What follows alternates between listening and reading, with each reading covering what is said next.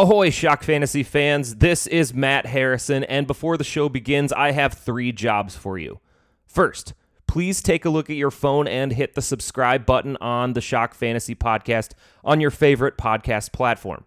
Second, wherever you're listening, give me a rating and a review for the show. If you include your Twitter handle in the review, we might send you something fun in the mail. We do that periodically. And third, if you haven't yet subscribed to the season pass of Shock Fantasy, you should. You get 365 days of the Shock Fantasy Super Dash, which gives you stats and info to set all of your weekly lineups, including DFS lineups. The redraft and dynasty trade value charts, so you never get taken to the cleaners in a trade. Our waiver wire content each week. The Super Bowl, Thanksgiving, and NFL draft prop bet games so you can make friendly wagers with your family and friends at the most important football gatherings. And preseason cheat sheets for basically every kind of fantasy football imaginable. You'd be getting those for next year now. All of that curated, color coded data comes to you for only $40 for a full year. That's 76.9 cents per week. But if you act now and use the promo code AIRBEAR, you get the whole year for only 25 bucks. That's promo code AIRBEAR, A I R B E A R, for those of you who are brave spellers. Enter that at checkout and we'll knock off $15. Thanks for listening. On to the show. Now, first off, how would we describe shock? Welcome to the fantasy. Nice. Nice.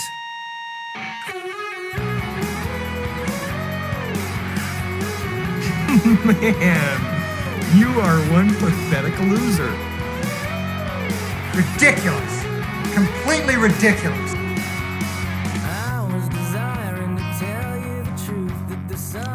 Hi, everyone. Welcome to the Shock Fantasy Podcast. It's Tuesday.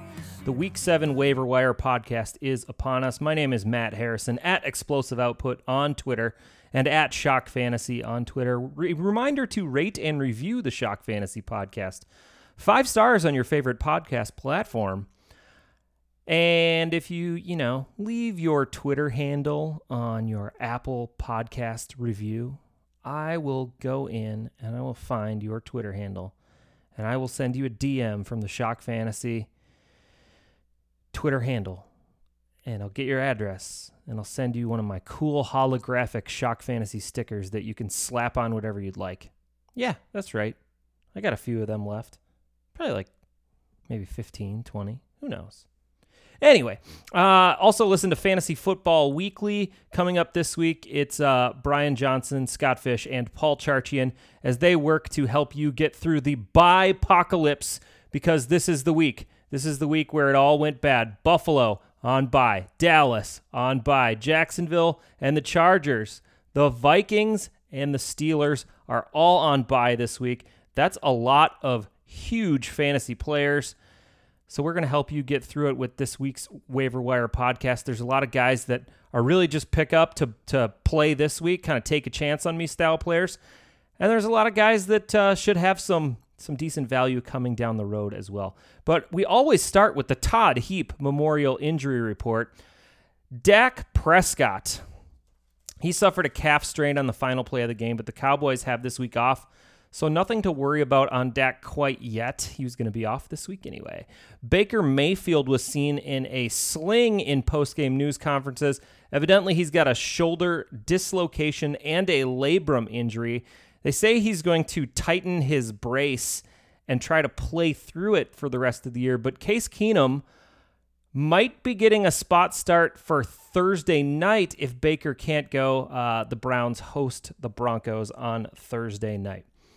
Uh, Kareem Hunt looks like he's about to land on IR with a calf strain. Nick Chubb has already been ruled out for Thursday night. We'll talk more about this situation in a little bit.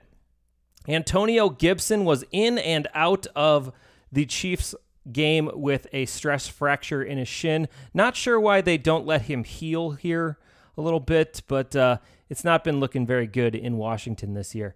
Latavius Murray appears to have an ankle injury. Some are theorizing that it's the dreaded high ankle sprain. That comes with a two to three week timetable, and it's possible that Latavius could find his way to IR for a couple of weeks. Alex Collins was absolutely punished by the Steelers defense and ended up with hip and glute injuries as he left the game in the fourth quarter. Kadarius Toney, he hurt his ankle against the Rams and did not come back into that game. Although it was a it was a blowout pretty early in that contest, so that might have been why he didn't come back in. T.Y. Hilton exited in the second half with a quad injury. We'll talk more about him in a few minutes. And Parris Campbell has yet another foot injury. He's droppable, ladies and gentlemen. You can drop Parris Campbell. You know, I wouldn't even mind dropping Baker Mayfield. By the way, he's he's just about done. I think for the rest of the year, especially with that bad injury. Well, if you drop Baker Mayfield, what are you going to do? Well, let's talk about it. Quarterback. You could pick up Matt Ryan, who's 43% rostered in leagues. All right, so Ryan has now thrown for multiple scores in four straight games and gone over the 280 yard mark in three of those four. Now, granted, he went up against the putrid pass defenses of Tampa, the Giants, Washington, and the Jets in those four weeks. He's now coming off a bye week after his London game in week five, and he gets a Miami team who just played in London on Sunday. So the Dolphins will be jet lagged, and they were already allowing 257 yards and over two passing scores per game. So he's a great little fill in for the bipocalypse and maybe more. He's worth 3% of your FAAB this week. Sam Darnold is 49% rostered. I like him less than Matt Ryan, uh, but it is kind of a homecoming game for Darnold, who's heading back to MetLife Stadium this weekend, where he used to play for the other tenant. Uh, he's been pretty miserable for the last two weeks, but he gets the Giants this week, and they're a bit of a cure all. Five of the six quarterbacks to face the Giants this year have gone for multiple scores, and they're allowing 271 yards per game. Plus, they gave up two rushing scores to Taysom Hill not too long ago. And weirdly, without Christian McCaffrey, Darnold may be the biggest run threat they have inside the five. I don't think it'll cost you more than two bucks to acquire him, but uh, you're kind of banking on some some crazy stuff happening in this game for Darnold to be super successful.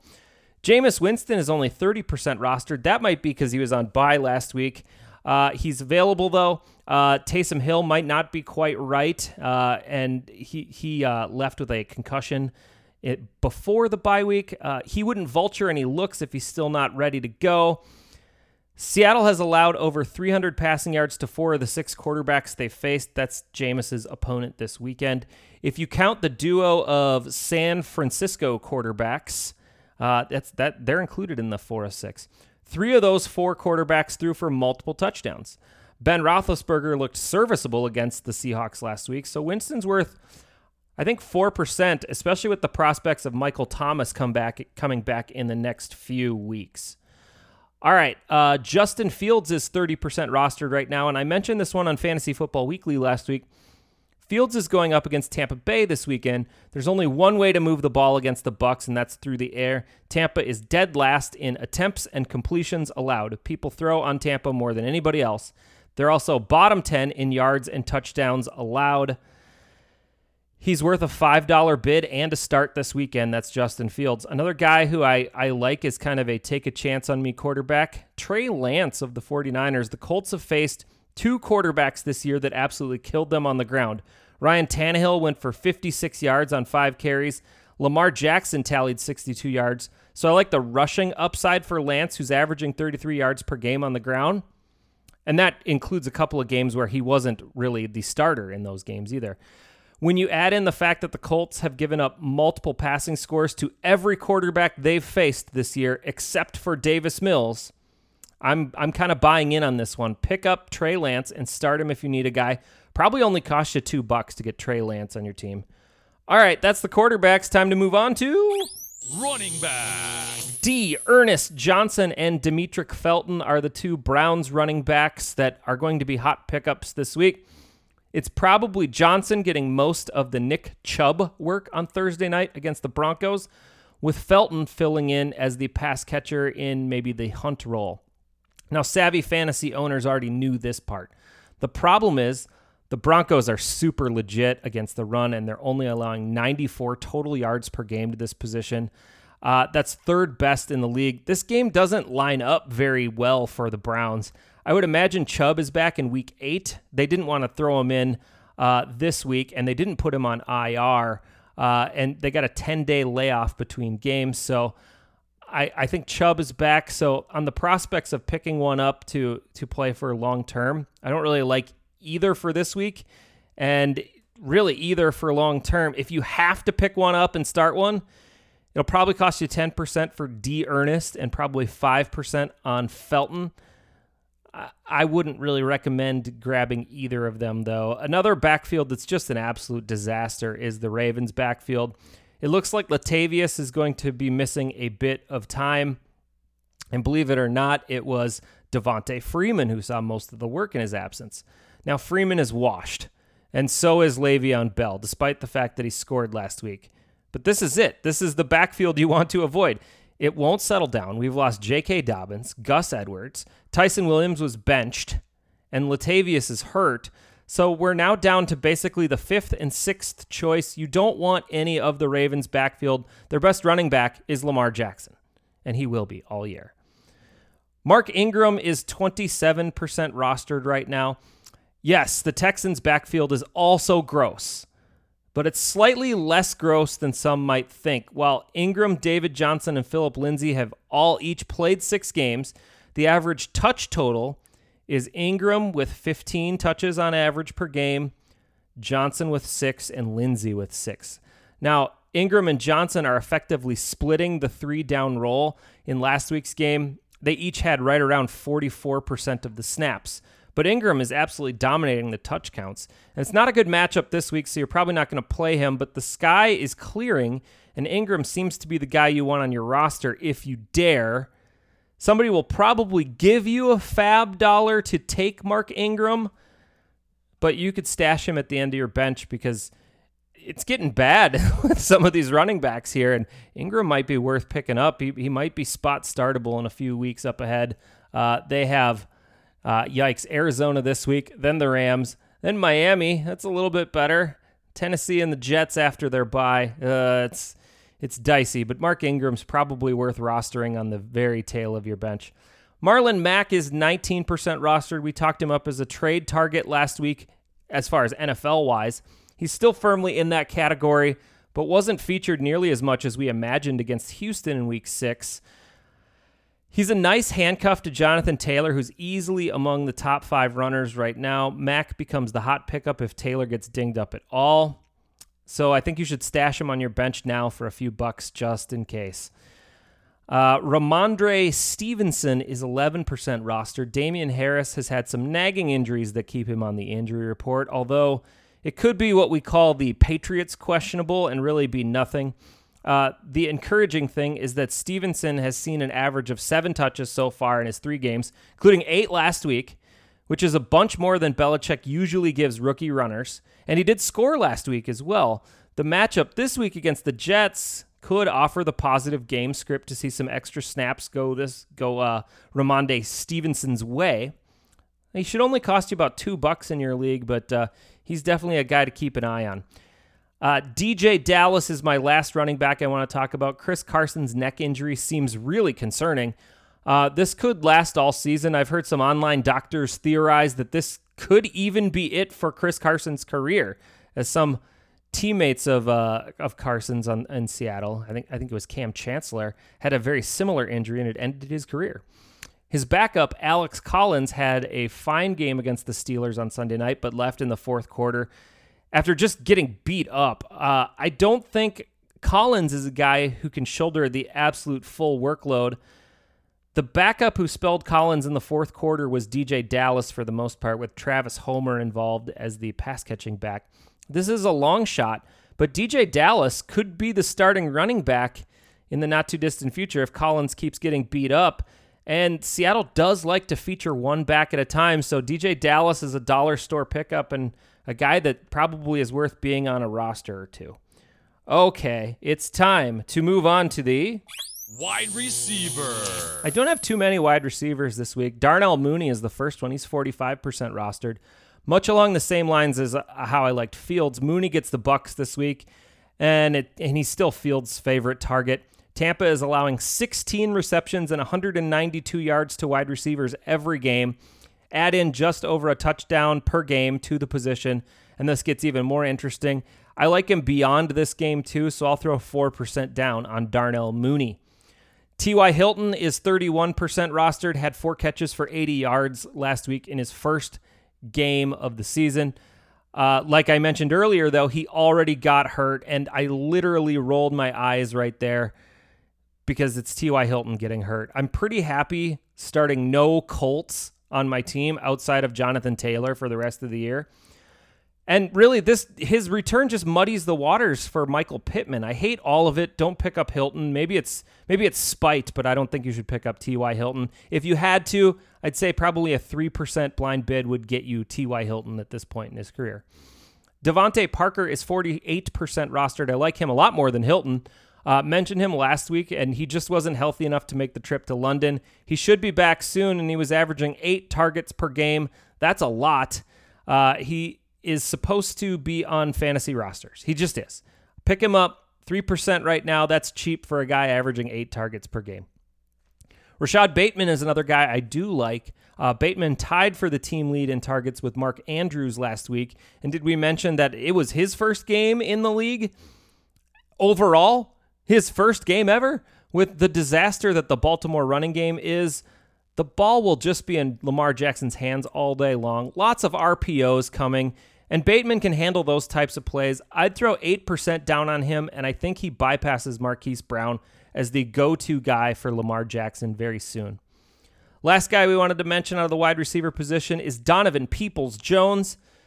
And I'm not sure if I want to follow the box score of four catches, 101 yards, and two touchdowns that DPJ put up last week. Now, Odell did get hurt and miss a little bit of time during that game. He did come back in. Jarvis Landry is getting closer to coming off of IR. The game script turned upside down with both starting runners out for the Browns last week, and they were trailing by a ton to the Cardinals early.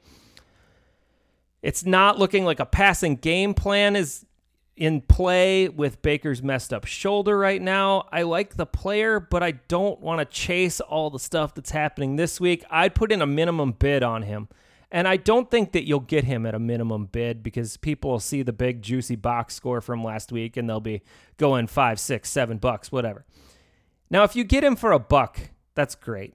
If you don't, wait until he's dropped next week and scoop him up then if there's some injuries to the Browns wide receiver corps. All right, final position. Tight end. Zach Ertz is 55% rostered, and this week Ertz dons the new colors in Arizona after being traded last week.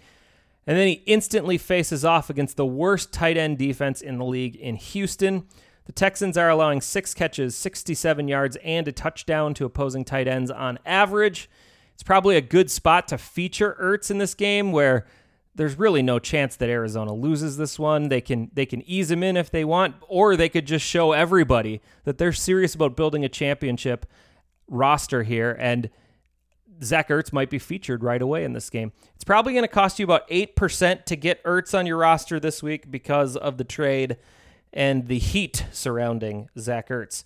Ricky Seals Jones, he is 25% rostered. He's filled in quite admirably for the injured Logan Thomas. Had a decent four catches, 58 yards, and a score last week against the Chiefs.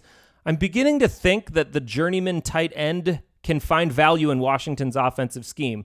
Because Logan Thomas, now Ricky Seals Jones. Vernon Davis for a few years. It just it just it seems like tight ends just kind of flourish in Washington for some reason. He's startable this week in a neutral matchup in Green Bay, but you probably need to pay 5% to get him because of some of the success he's had in the last few weeks, and it's the bipocalypse, so uh, a lot of people are needing some tight end help. Uh, here's a couple of guys that you can pick up. They're going to be lesser owned, and I think both of both of these guys are startable at the tight end position this week if you're needing some help. CJ Uzomah is the first one. He's 5% rostered. His big game this season came when Tee Higgins was out. Higgins is not out this week, but Uzi does face a Ravens defense that is allowing the most receptions to tight ends at just over seven per game and are allowing 76 yards per game to the position. Worth a buck if you need a tight end this weekend. CJ Uzomah. Last guy, Anthony Firkser, also worth a dollar. He gets the Chiefs this weekend. The Chiefs allowed Ricky Seals Jones to score last week on a wide open, busted coverage. And that's just what the Chiefs do wide open, busted coverage against tight ends. That's why they're allowing the most yards in the league to tight ends at 88.5 yards per game. That's decent enough for me to pick him up for a buck and start him on a week where there's a lot of guys who are just missing. That's it. That is the waiver wire podcast for week seven. I thank you guys for listening. Make sure to rate and review. Tell a friend about the podcast. I got to get these podcast numbers up. Come on, I need some podcast numbers up. And if you want to subscribe to the Shock Fantasy full experience on the web at shockfantasy.com, go to the shop, put a Shock Fantasy season pass in your cart, use the promo code AIRBEAR, and you will get $15 off, which brings your total down to 25 bucks. That's only a couple bucks, like that's 2 bucks a month. That's nothing. That's nothing. Come on. Go get it. Go get it. You know you want to. All right. Again, this is Matt Harrison. I will speak to you later this week when we preview the Thursday night matchup between the Broncos and the Browns. And I've alluded to it a few times. This one's going to be a little bit of a doozy, so stay tuned for that